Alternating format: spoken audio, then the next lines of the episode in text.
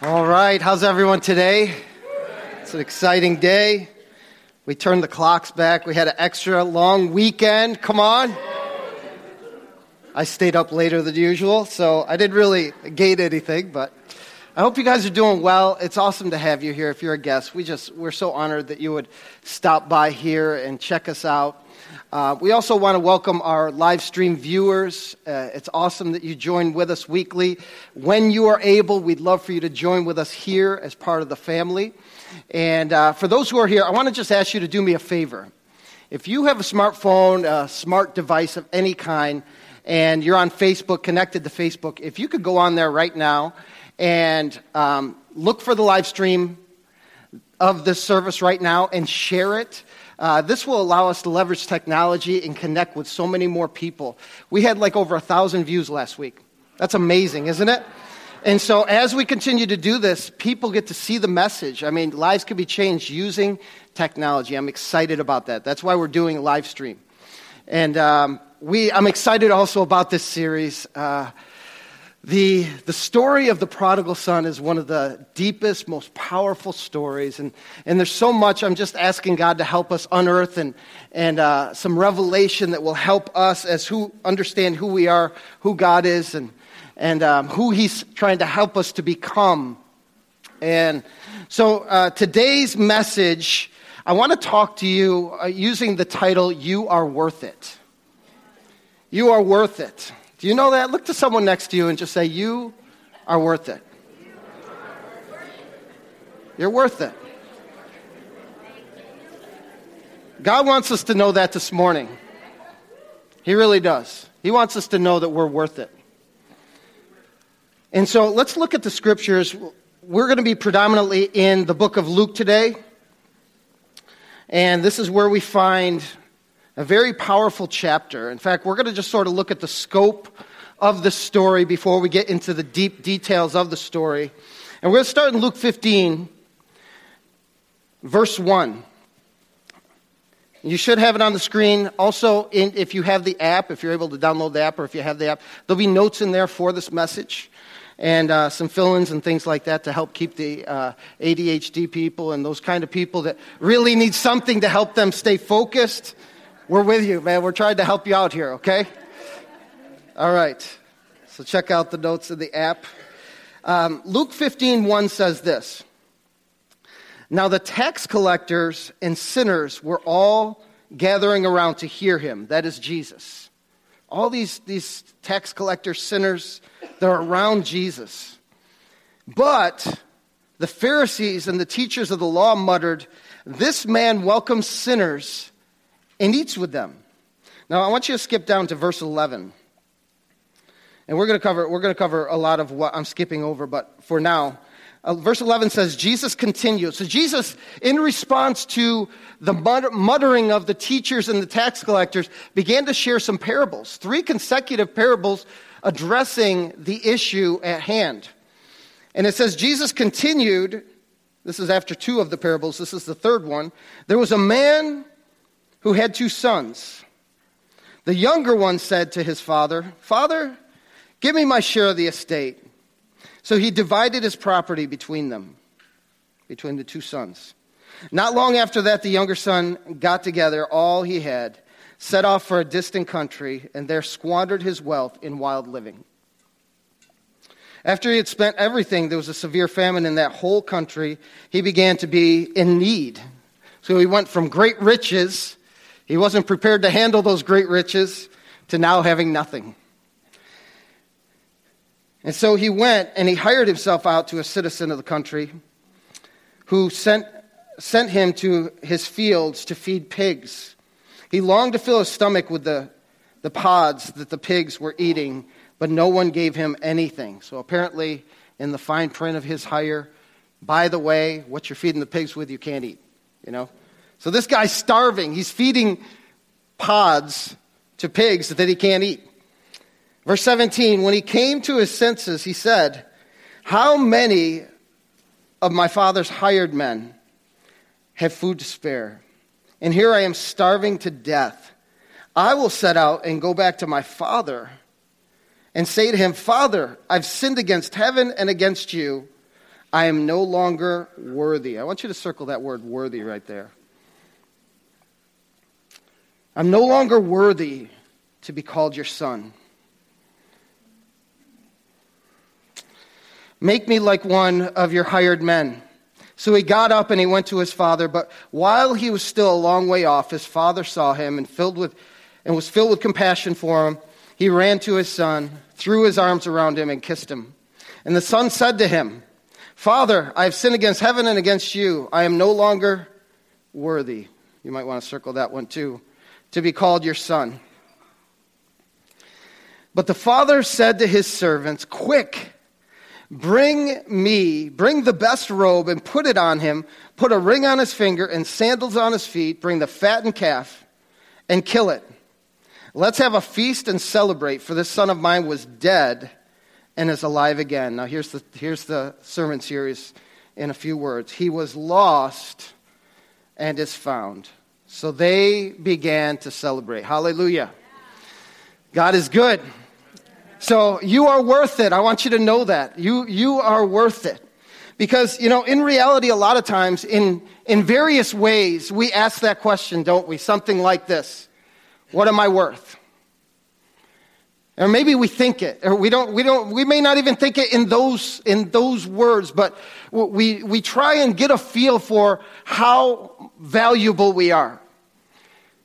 Do we have any worth? Do we really matter? Does my life matter? Am I here for a purpose? Am I making a difference? What am I worth? And, you know, as we begin to think through that question, I mean, the criteria that we use to answer that question determines how we answer it. So we could answer it like, you know, I look pretty good today. I've got some nice clothes on. I dressed up today. I feel good about myself. People recognize me. I feel important. What am I worth? How do we answer that question? And you know, for a variety of people, we tend to look at ourselves and answer it in the context of how we feel about ourselves. And a lot of times, frankly, we just don't feel that good about ourselves. We try somehow to boost ourselves up. You know, I'm a good person. I got good grades as a student. I'm up for a promotion. I live in a nice neighborhood. What am I worth? What is my value here? I mean, when you compare me to other people, what am I worth? What's my value in life? And sometimes, you know, that question or those thoughts plague us.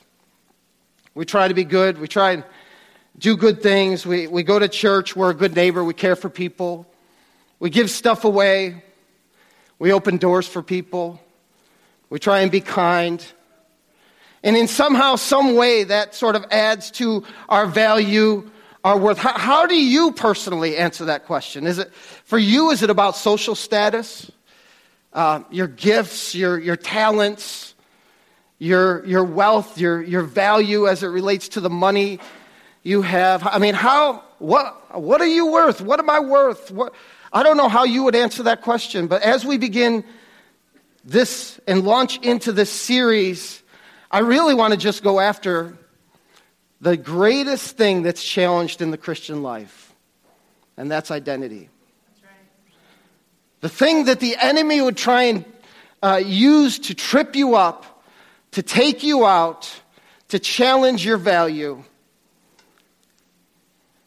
is this thing right here. What am I worth? And, you know, in another sense, it's easy to conclude. It's easy to get to the place of believing that our worth can be earned. Our worth can be we can elevate our worth by our goodness. We can elevate our status and our possessions and things like that by how hard we work. Our worth can be earned. And, you know, in reality, I think in some ways the Pharisees, the teachers of the law, get a bad rap. You know, if you were a God follower in those days, you would be frustrated too. I mean, a lot of the times that we talk about the Pharisees and Sadducees, it's like shame on them. They should have known better. But if you were a God follower in that day, and you had this radical around you named Jesus, and you saw this guy, I mean, he's hanging out with thugs, and he's hanging out with bad people, like, Zacchaeus. We always make Zacchaeus out to be this folk hero, you know? Zacchaeus was this wee little man, and he wanted to see Jesus, and he climbs up a sycamore tree, and we even got a song for him that we teach our kids. But the reality is he was a criminal. He was an abuser, right? And if you were a religious person in those days and you saw Jesus, hey, Zacchaeus, I'm just going to go over to your house and eat dinner with you today, you know? It could be frustrating because here you are, you know, in the minds of the Pharisees and the tax collectors and the bad people, that Jesus was around. In that day, your worth was earned. So Jesus is amongst these people. You know, political zealots, racists, like all these bad people. And the Pharisees are like, man, I've lived a righteous life. I've done everything I could to honor God. I've condemned the things that are unholy, and I've gone after the things that are holy. And here's this guy, he's saying he's God, and he's hanging out with these people. I mean, there's something wrong. These people, they don't have worth. They're sinners. They're bad. They're horrible people. They take advantage of people. The prostitutes and all, you know, they're just bad people. It's easy to see why, if you just take a step back, it's easy to see why they're frustrated. And it's easy, if you want to be totally honest, to land at a place in our thinking that our worth is based on what we do. Right? I mean, in the church nowadays, just like it was back in those days, we can look at people on the outside. We can look at people in the news. We can make quick judgments of people who are far from God and say, you know what? They're worthless. They're just bad people. And yet the frustrating thing is Jesus hung out with them. I mean, you can't point the finger and say, I'm going to stay away from them when our Savior was hanging out with them. And so Jesus, in this chapter, begins to address the murmuring, the complaining, the frustrations, the thinking that my value, my worth is earned and it's based upon what I do. It's based upon how good I am and how good I've been. It's based upon what I stay away from, not what I press into. Yeah. This is what Jesus is trying to teach us, because if I were to summarize this chapter, it would be something like this. I'm Jesus, and I'm going to hang out with the people that have worth to me. And many times, we just don't see people like that. And if we fall prey to our culture's beliefs, we don't feel value or worth toward ourselves. Can you see how the enemy works? The people that should have worth because they're loved and they know love by God don't feel worth. And the people that have yet to meet God, they're being looked at by the people that do know God as they're unworthy, and they don't feel worthy either, and no one feels good enough. You see, the enemy's working overtime to get us to believe lies and to fall prey to thinking that is not honoring to God. And so we see these teachers of the law, the Pharisees, having an issue with Jesus. They're frustrated. He's hanging out with crooks and crooked politicians and, you know, all these different people. And Jesus goes on to explain why he hangs out with bad people. So what I want you to see in these stories, and I'm going to cover really sort of an overview of these three parables, is that Jesus begins to ascribe worth by the things he says and the people he associates himself with. Yeah, he does. So the first parable that we did not read was this parable about this shepherd. And this shepherd had 100 sheep. And one of the sheep just decided to walk off, wander off. There's 100 sheep. One sheep wanders off. Now, sheep are not known for being all that smart. In fact, they're dumb, they're foolish. And, you know, for one sheep to wander off would probably not be a surprise to most shepherds. The surprise is that the shepherd left 99 to go after the one. I mean, you think about that for a moment. The shepherd put 99 at risk to go after the one that was lost. The Bible says that he left them in the open country. Now, we're not told that he turned them over to his under-shepherd. We're not told that he asked his friends to keep an eye on him. Maybe, perhaps that happened. We're just told that the shepherd valued that lost sheep enough that he would leave the 99 to go after the one. That's what we're told. Now, to me, that's almost scandalous. That's almost like ridiculous. It makes no sense whatsoever that he would value. Now, I actually looked it up, and I could buy a sheep, and I'm not looking to go into the sheep business, but I could buy a sheep for $250. So in total, this shepherd's, no, don't even talk about it, okay?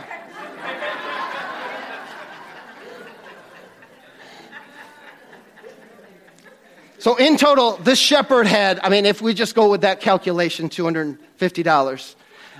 You know, if they're younger, they may be a little bit less expensive. And I think females are a little bit more valuable than males.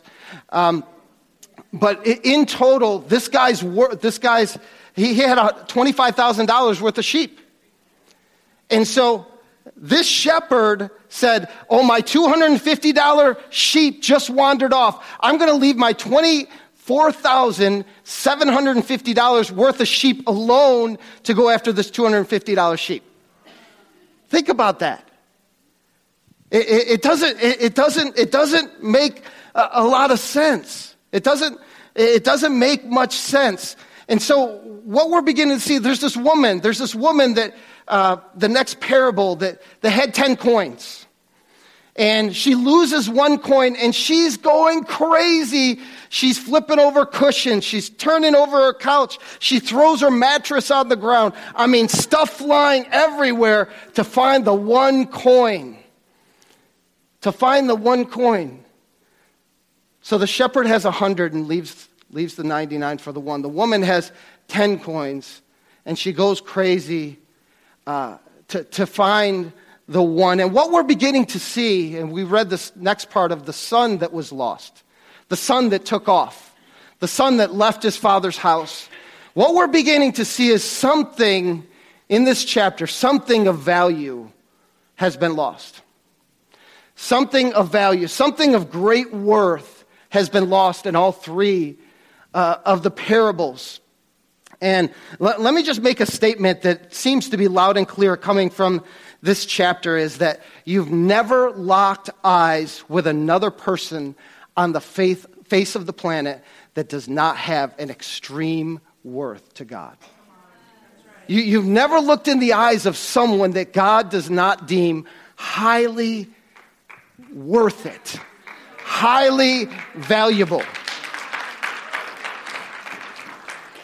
And so if I'm sitting there as a Pharisee or a teacher of the law and I'm thinking, worthless people, he's wasting his time. He's hanging out with people that their lives mean nothing. They're going nowhere. I'm beginning to get this picture like, well, at least to Jesus, these people don't seem worthless. So in all three of these parables, something of great worth has been lost. And Jesus, I think in an indirect way, is trying to communicate that he doesn't want us to confuse a person's possessions or status with their worth. And in reality, it's easy to do that. If we live in the good neighborhood and we're hanging out with someone who doesn't live in the good neighborhood, somehow, some way, the lie of our culture is that you have greater worth than that person. Right? Somehow, some way, if you're driving a better car, I felt this. You're driving a better car. It elevates you in some stratospheric, cosmic assessment of leveling people. You know, you're better because you got a better car. That's not Jesus's message. Somehow we feel that way, though. It's easy to step into that mind of thinking, and God's saying, no. You're thinking all wrong.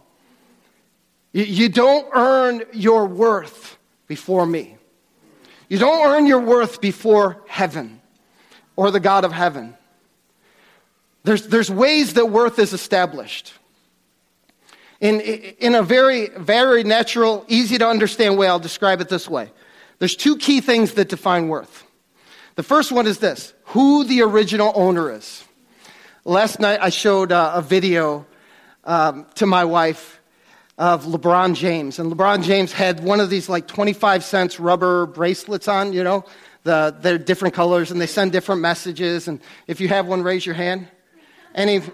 All right, good. So there's a couple people in the room. And so you know they're good to communicate some belief that you have or support some organization that you stand for or whatever.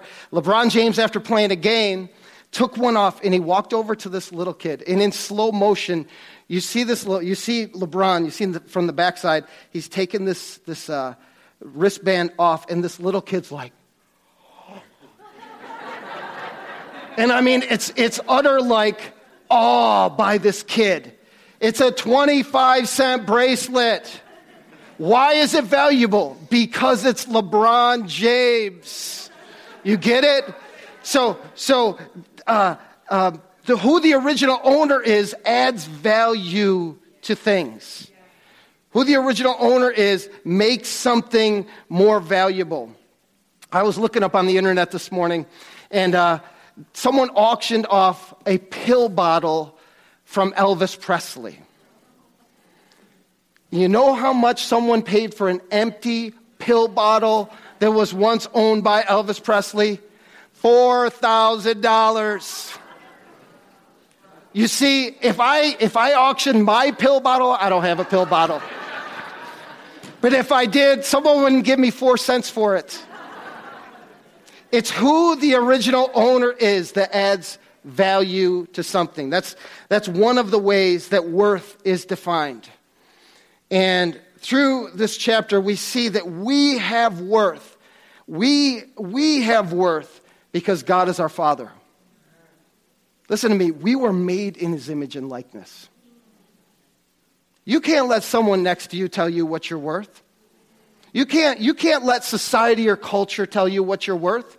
You have worth because the Father said, I'm going to make him, I'm going to make her in my image and in my likeness. There's not going to be another one like her. There's not going to be another one like him. That's right. Unique on the face of the planet that has ever existed.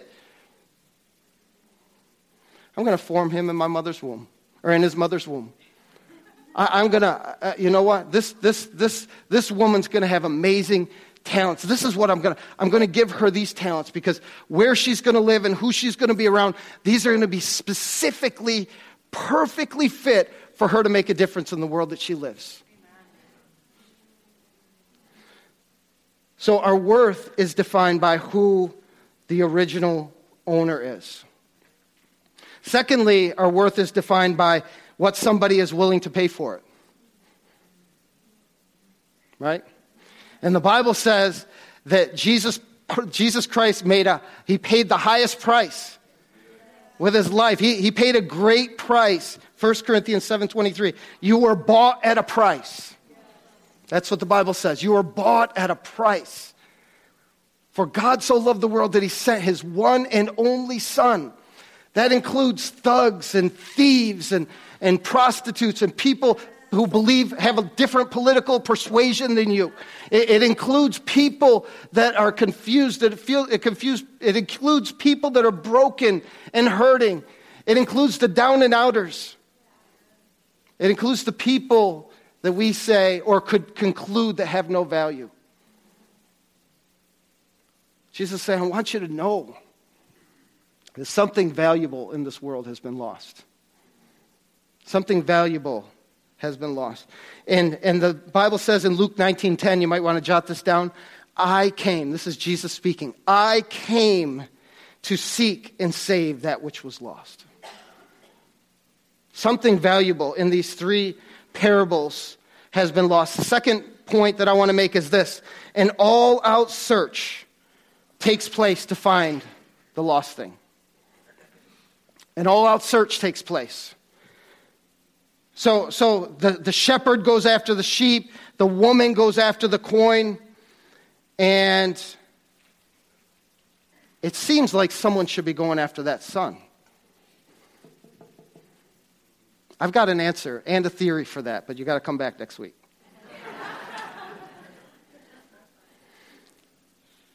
Here's who I think it is, the elder brother. He's the one who got the entire inheritance, 2/3. Why did they give 2/3 of the inheritance? Because they fill the role of the father. And so they're supposed to protect, they're supposed to care for, they're supposed to provide. And the elder brother had his own issues. And so in his own insecurity, he didn't go looking for the son, his brother. And so in most cases, an all-out search took place. Now the father, he was looking. The father was looking for his son. The son, he squanders all his money. The father sells his property to give this kid his inheritance. He squanders his money. He's a bad kid. He's making bad choices. The Bible says wild living. He's got wild, he's just doing all kinds of, he's just letting the flesh go, doing what he wants to do. Wild living taking place. But at one point he says, you know what? My father's servants and workers have it better than I do. I'm going back. And I'm going back. I'll tell my father, and he prepares this lame old speech, I'll tell my father, I've sinned against heaven and against earth, and I'm no longer worthy to be called your son. And the thing I love about this story is that even as he's pondering it, and his perspective is, I'm no longer a son. I've ruined it. At one point I was a son, but the choices I've made, the mistakes I've made, the bad thinking that I had, the wasteful spending, the way I used my father's inheritance, now I'm disqualified. I'm no longer a son. And he starts heading back. I don't know if you've ever lost anything that's valuable to you. But in honor of my son, I've got to tell a story because he posted on Facebook last week that he loves when I put things on, or when I tell stories about his life in sermons. So here we go. Jamin, this is for you, buddy. So 2005, we take the youth group to Mexico. And in Mexico, we drove a bus to Mexico. We rode in a bus to Mexico. This is craziness, but we drove our cars to Ohio. We got in a school bus, actually a couple school buses, and we joined some other teams, and they started driving to Mexico. We got caught in, we broke down in this state called Missouri, and this state had like these, I swear to you, their mosquitoes were like bats. They were that big. And I mean, they were all over the place, and it was hot. The bus is broken down. You had to leave the windows open or you'd pass out. It was so hot. But these mosquitoes would come in and just suck your blood. It was crazy. Vampire mosquitoes, we called them. Well, finally, they got the bus fixed, and we end up heading towards Mexico. We stopped in San Antonio, and in San Antonio is the Riverwalk. It's beautiful. It's amazing.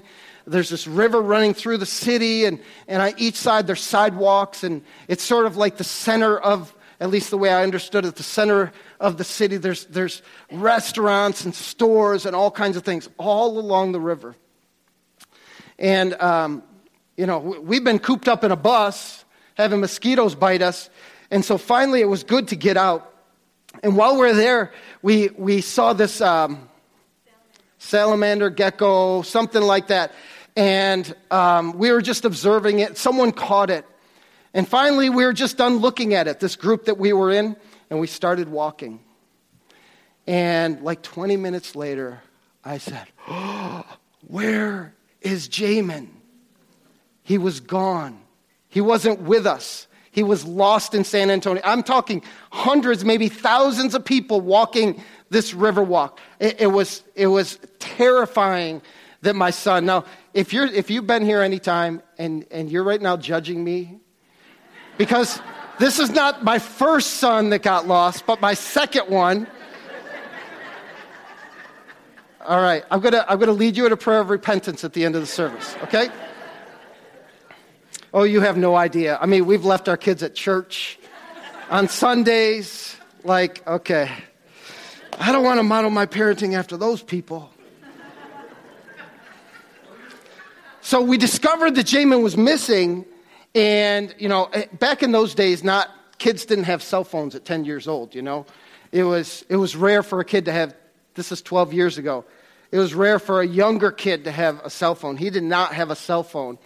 And we're just flipping out. I mean, who do you call? What do you do? And we started the search party. You go down this side, you go down this side, start looking. And finally, my wife's phone rings. She did have a cell phone. And Jamin somehow, some way remembered her cell phone number.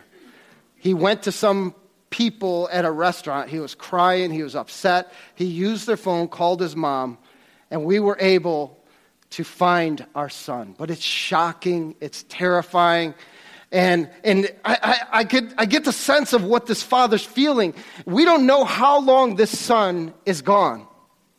We don't know how long this father ached, his heart ached for his missing son. We don't know if he's thinking, okay, well, maybe my son's dead. He's been gone so long.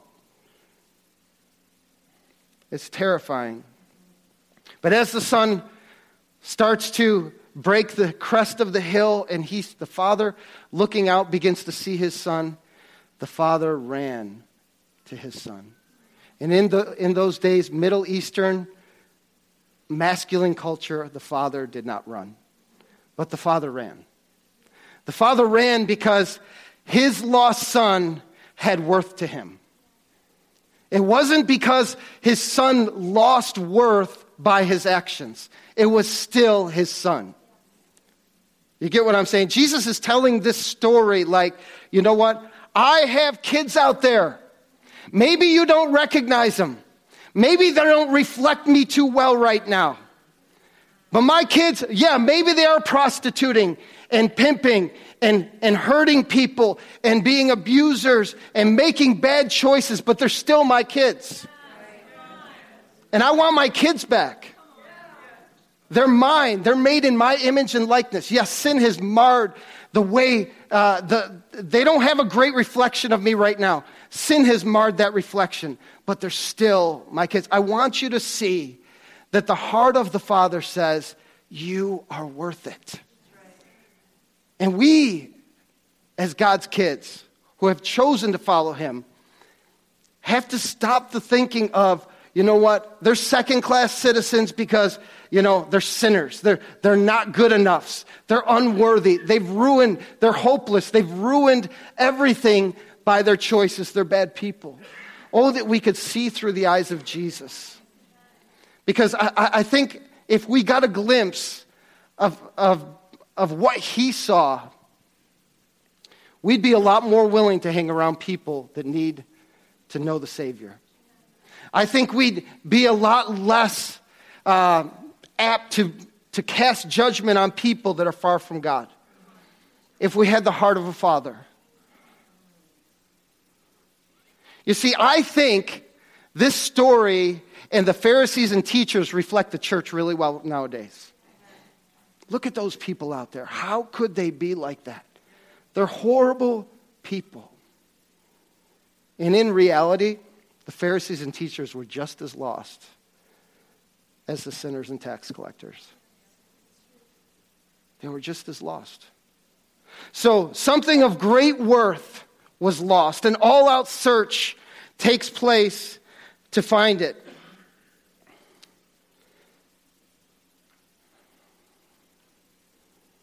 What am I worth? So if we look at the three parables, there's the one in the 99, the sheep. There's the one in the 9 coins. And then there's the one son. It seems like the one has great prominence in the Father's heart, the thing that has been lost. It seems like this is a passion of the Father. Jesus came to reflect the Father. Jesus came to reveal the Father. And I see that, the son's returning. This son has this canned speech. He's going to tell his father, Father, I've sinned against heaven and against earth. I'm no longer worthy to be. And he's just barely getting it out. And the father's like, shut up, shut up, shut up. He starts kissing him. He throws himself. He didn't say shut up in the Bible, by the way. He throws himself at his son. And all of a sudden, this restoration process begins to take place. Get out the robe. Get out the ring. Get out the sandals. We're going to kill the calf. We're going to have steak today for dinner, because my son, I'm going to read this passage one more time, this last verse. It says, 24, for this son of mine was dead and is alive again. He was lost and is found. He was lost and is found. And what I see the Father saying is this, that you are worth it. I love you. He's saying this to the son. I love you. I'm moving forward in our relationship, even in your pathetic state, even in your state of brokenness, even in your state of being far from me, being unholy, making bad choices. I'm moving forward in this relationship because you're still my son. You know, it could be easy to look at people around you and say, you're worth it. But there's people out there that need to hear, you're worth it. There's people out there that need to hear, you matter. You're amazing. God loves you so much. You know? And the last thing that I want the people out there to get from us is, look at you. Looks of disgust. Looks of like, you're worthless. I can't believe you. I can't believe you're doing this. Again, you're doing this. Jesus was amazing. He attracted people that were the outcasts of society. Why do you think those people wanted to be around him? Anyone have an idea? He loved well. That's why. You want to see people who in your mind don't have worth begin to come to God? You need to see them differently, and you need to love them well. You know, where you go. Listen, we're going to see people that are broken, that are hurting, that are separate from God. They don't need to feel judgment, criticism, prejudice from us. They need to feel love. That's what they need. That's what this world needs. This world needs people that really have received love and are then willing to give it away. That's what this world needs. And so, I want to share another story, but the son in his speech is like, I don't know, it just reminds me of my kids. Like, so the son comes and says, I'm no longer worthy to be called your son. Now, if you flip that, if my kids came to me and said, you know what, Dad? I finally made it. I am now worthy to be called a Tuttle. I would look at him like, what are you talking about? Well, I did this and I did this, and now I've earned your love and I've earned your ability to grant to me your last name. I'd be like, you don't earn my last name. You're my son, right? We're not sons and daughters by worth that is earned. We're sons and daughters because God has granted us worth by calling us his sons and daughters. It's a granted thing. It's not an earned thing. We've got to be very careful how we look at that, how we our perspectives. We're not a son by worth. We're a son by birth. We're born into this family. Jesus said, you must be born again. That's how you get born into the family. Well, in all three of these parables, we see one common thread. After something of great worth was lost, something of great worth was, a frantic search was gone after. Here's the final thread that we see. When the thing that was lost was found, a great celebration took place. A great celebration.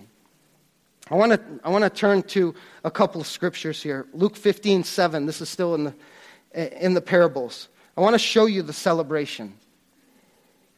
Actually, I'm going to read just before 7. It says, "Then he calls his friends and neighbors together and says," this is when the sheep was found, "Rejoice with me, I have found my lost sheep." Now look at this. So you're going to see it's not about the sheep. Verse 7. "I tell you that in the same way there will be more rejoicing in heaven over one sinner who repents than over 99 righteous persons who do not need to repent." Do you see that it's not about the sheep? It's about people. People matter to God. Verse 10. After he says, "Rejoice with me," he calls his friends, his neighbors, or the woman. She found the coin. She calls her friends and her neighbors. They're going to start partying. She said, "I found my lost coin." Verse 10 says, "In the same way," this is Jesus speaking, "I tell you, there's rejoicing in the presence of the angels of God over one sinner who repents." Do you see it's not about the coin? It's not about the sheep. It's not about the coin. It's about sons and daughters. Verse 32. So this big celebration, the fattened calf, there's dancing, there's singing, there's this amazing party going on. The father has to go out and console the older brother. And this is what he says to him. "But we had to celebrate and be glad because this brother of yours was dead and is alive again. He was lost and is found." You know what I think the father in this parable clearly represents the Father in heaven to me. But the fact that he's looking out for his lost son says so much. He's looking out for his lost sons and daughters, hopeful that somehow, some way, they'll return to him. That they'll know that it's good in the Father's house. It's good to be with the Father. And there's people like you and me that represent him. It's people like you and me that can make a difference and help the Father get his kids back. You get what I'm saying? Listen to me. It's worth it. What am I worth? You are worth everything to the Father. You matter so much. We're going to talk next week about the Father's love. You matter so much. But we can't let our prejudgments, our thinking about other people, cloud our ability to see that people outside of the four walls of this church matter just as much. See, the shepherd would leave the 99 for the one.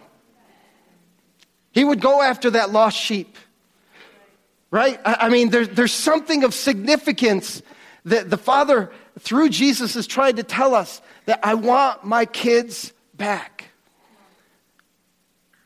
I mean, could you imagine what this church would be like if we began to see people through the eyes of love?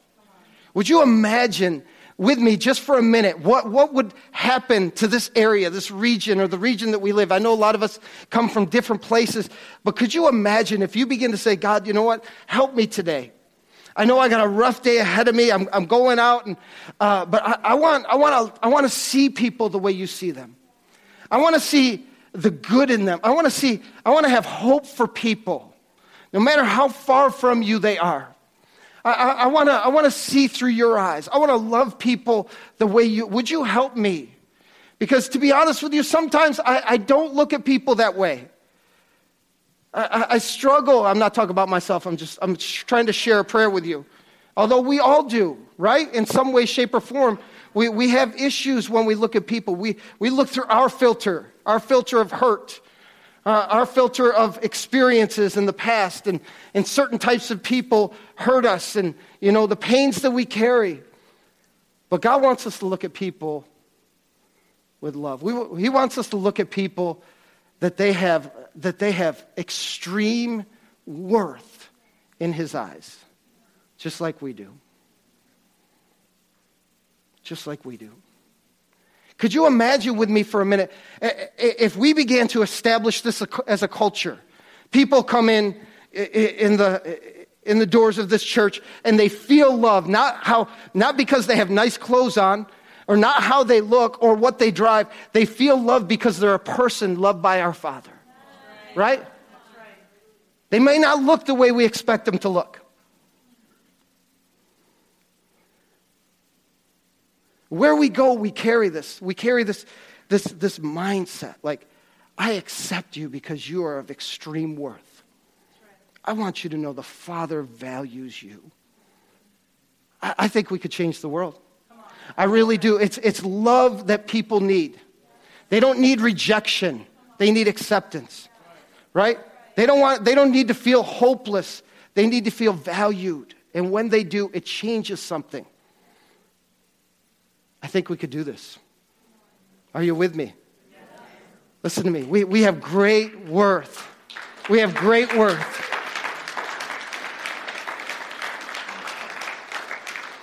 Look at your neighbor one more time and say, you are worth it. Would you stand to your feet? Let's close in prayer.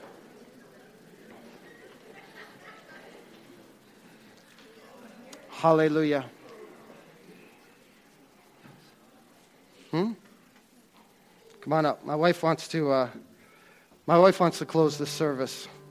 She does it better than me anyway. I think so. Okay, so we want to make it super easy for you guys to love people, okay? And so I have an activation for you guys. We're all about activating and activation. So there was a family that planted all of the squash. I'm sure you guys seen it as you're coming in. We have tons of squash. So we want to make it easy for you to be able to love people in front of you. And maybe God's going to put a family or a person on your heart on who you want to love and give food to give to. We made up these cards. We made them up a while ago. It says something extra to show you that God loves you. And it just has information on there just for if someone, you know, wants to reach out. But they're on the black table, a round table out in the atrium. But I want to just encourage you, grab squash today, grab a few, and grab some of these cards out there, and just choose to look at the person in front of you as you leave this place. Come on.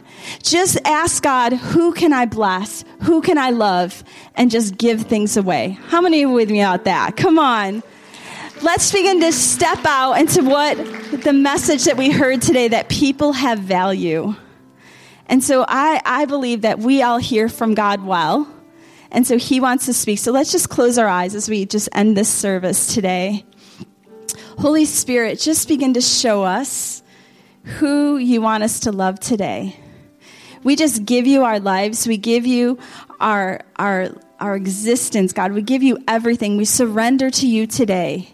We give You our thoughts, our words, our ears, everything, God. And we say, Lord, come in and just flow through us well. Just begin to ask God, just flow through us well today, God. Help us to represent You well as we leave this place, God. May You be glorified, God. May Your kingdom come on earth as it is in heaven, wherever we go, God. And we just give this to You, God, and we just thank You. We thank You for this time together as a family, God, and thank You for moving in this service. And we thank You that You're continuing to move as we leave. And we give You praise in Jesus' name. Amen. Amen. Let's just give God a clap right now as we're leaving. Woo! Hallelujah. Praise God. Well, we have, we never want to end service without ministry. So we have our ministry team that could pray for you if you're sick or if you just need some prayer. We also have coffee out in the atrium for you guys just to enjoy. Just be blessed. We love you guys. Have an amazing week.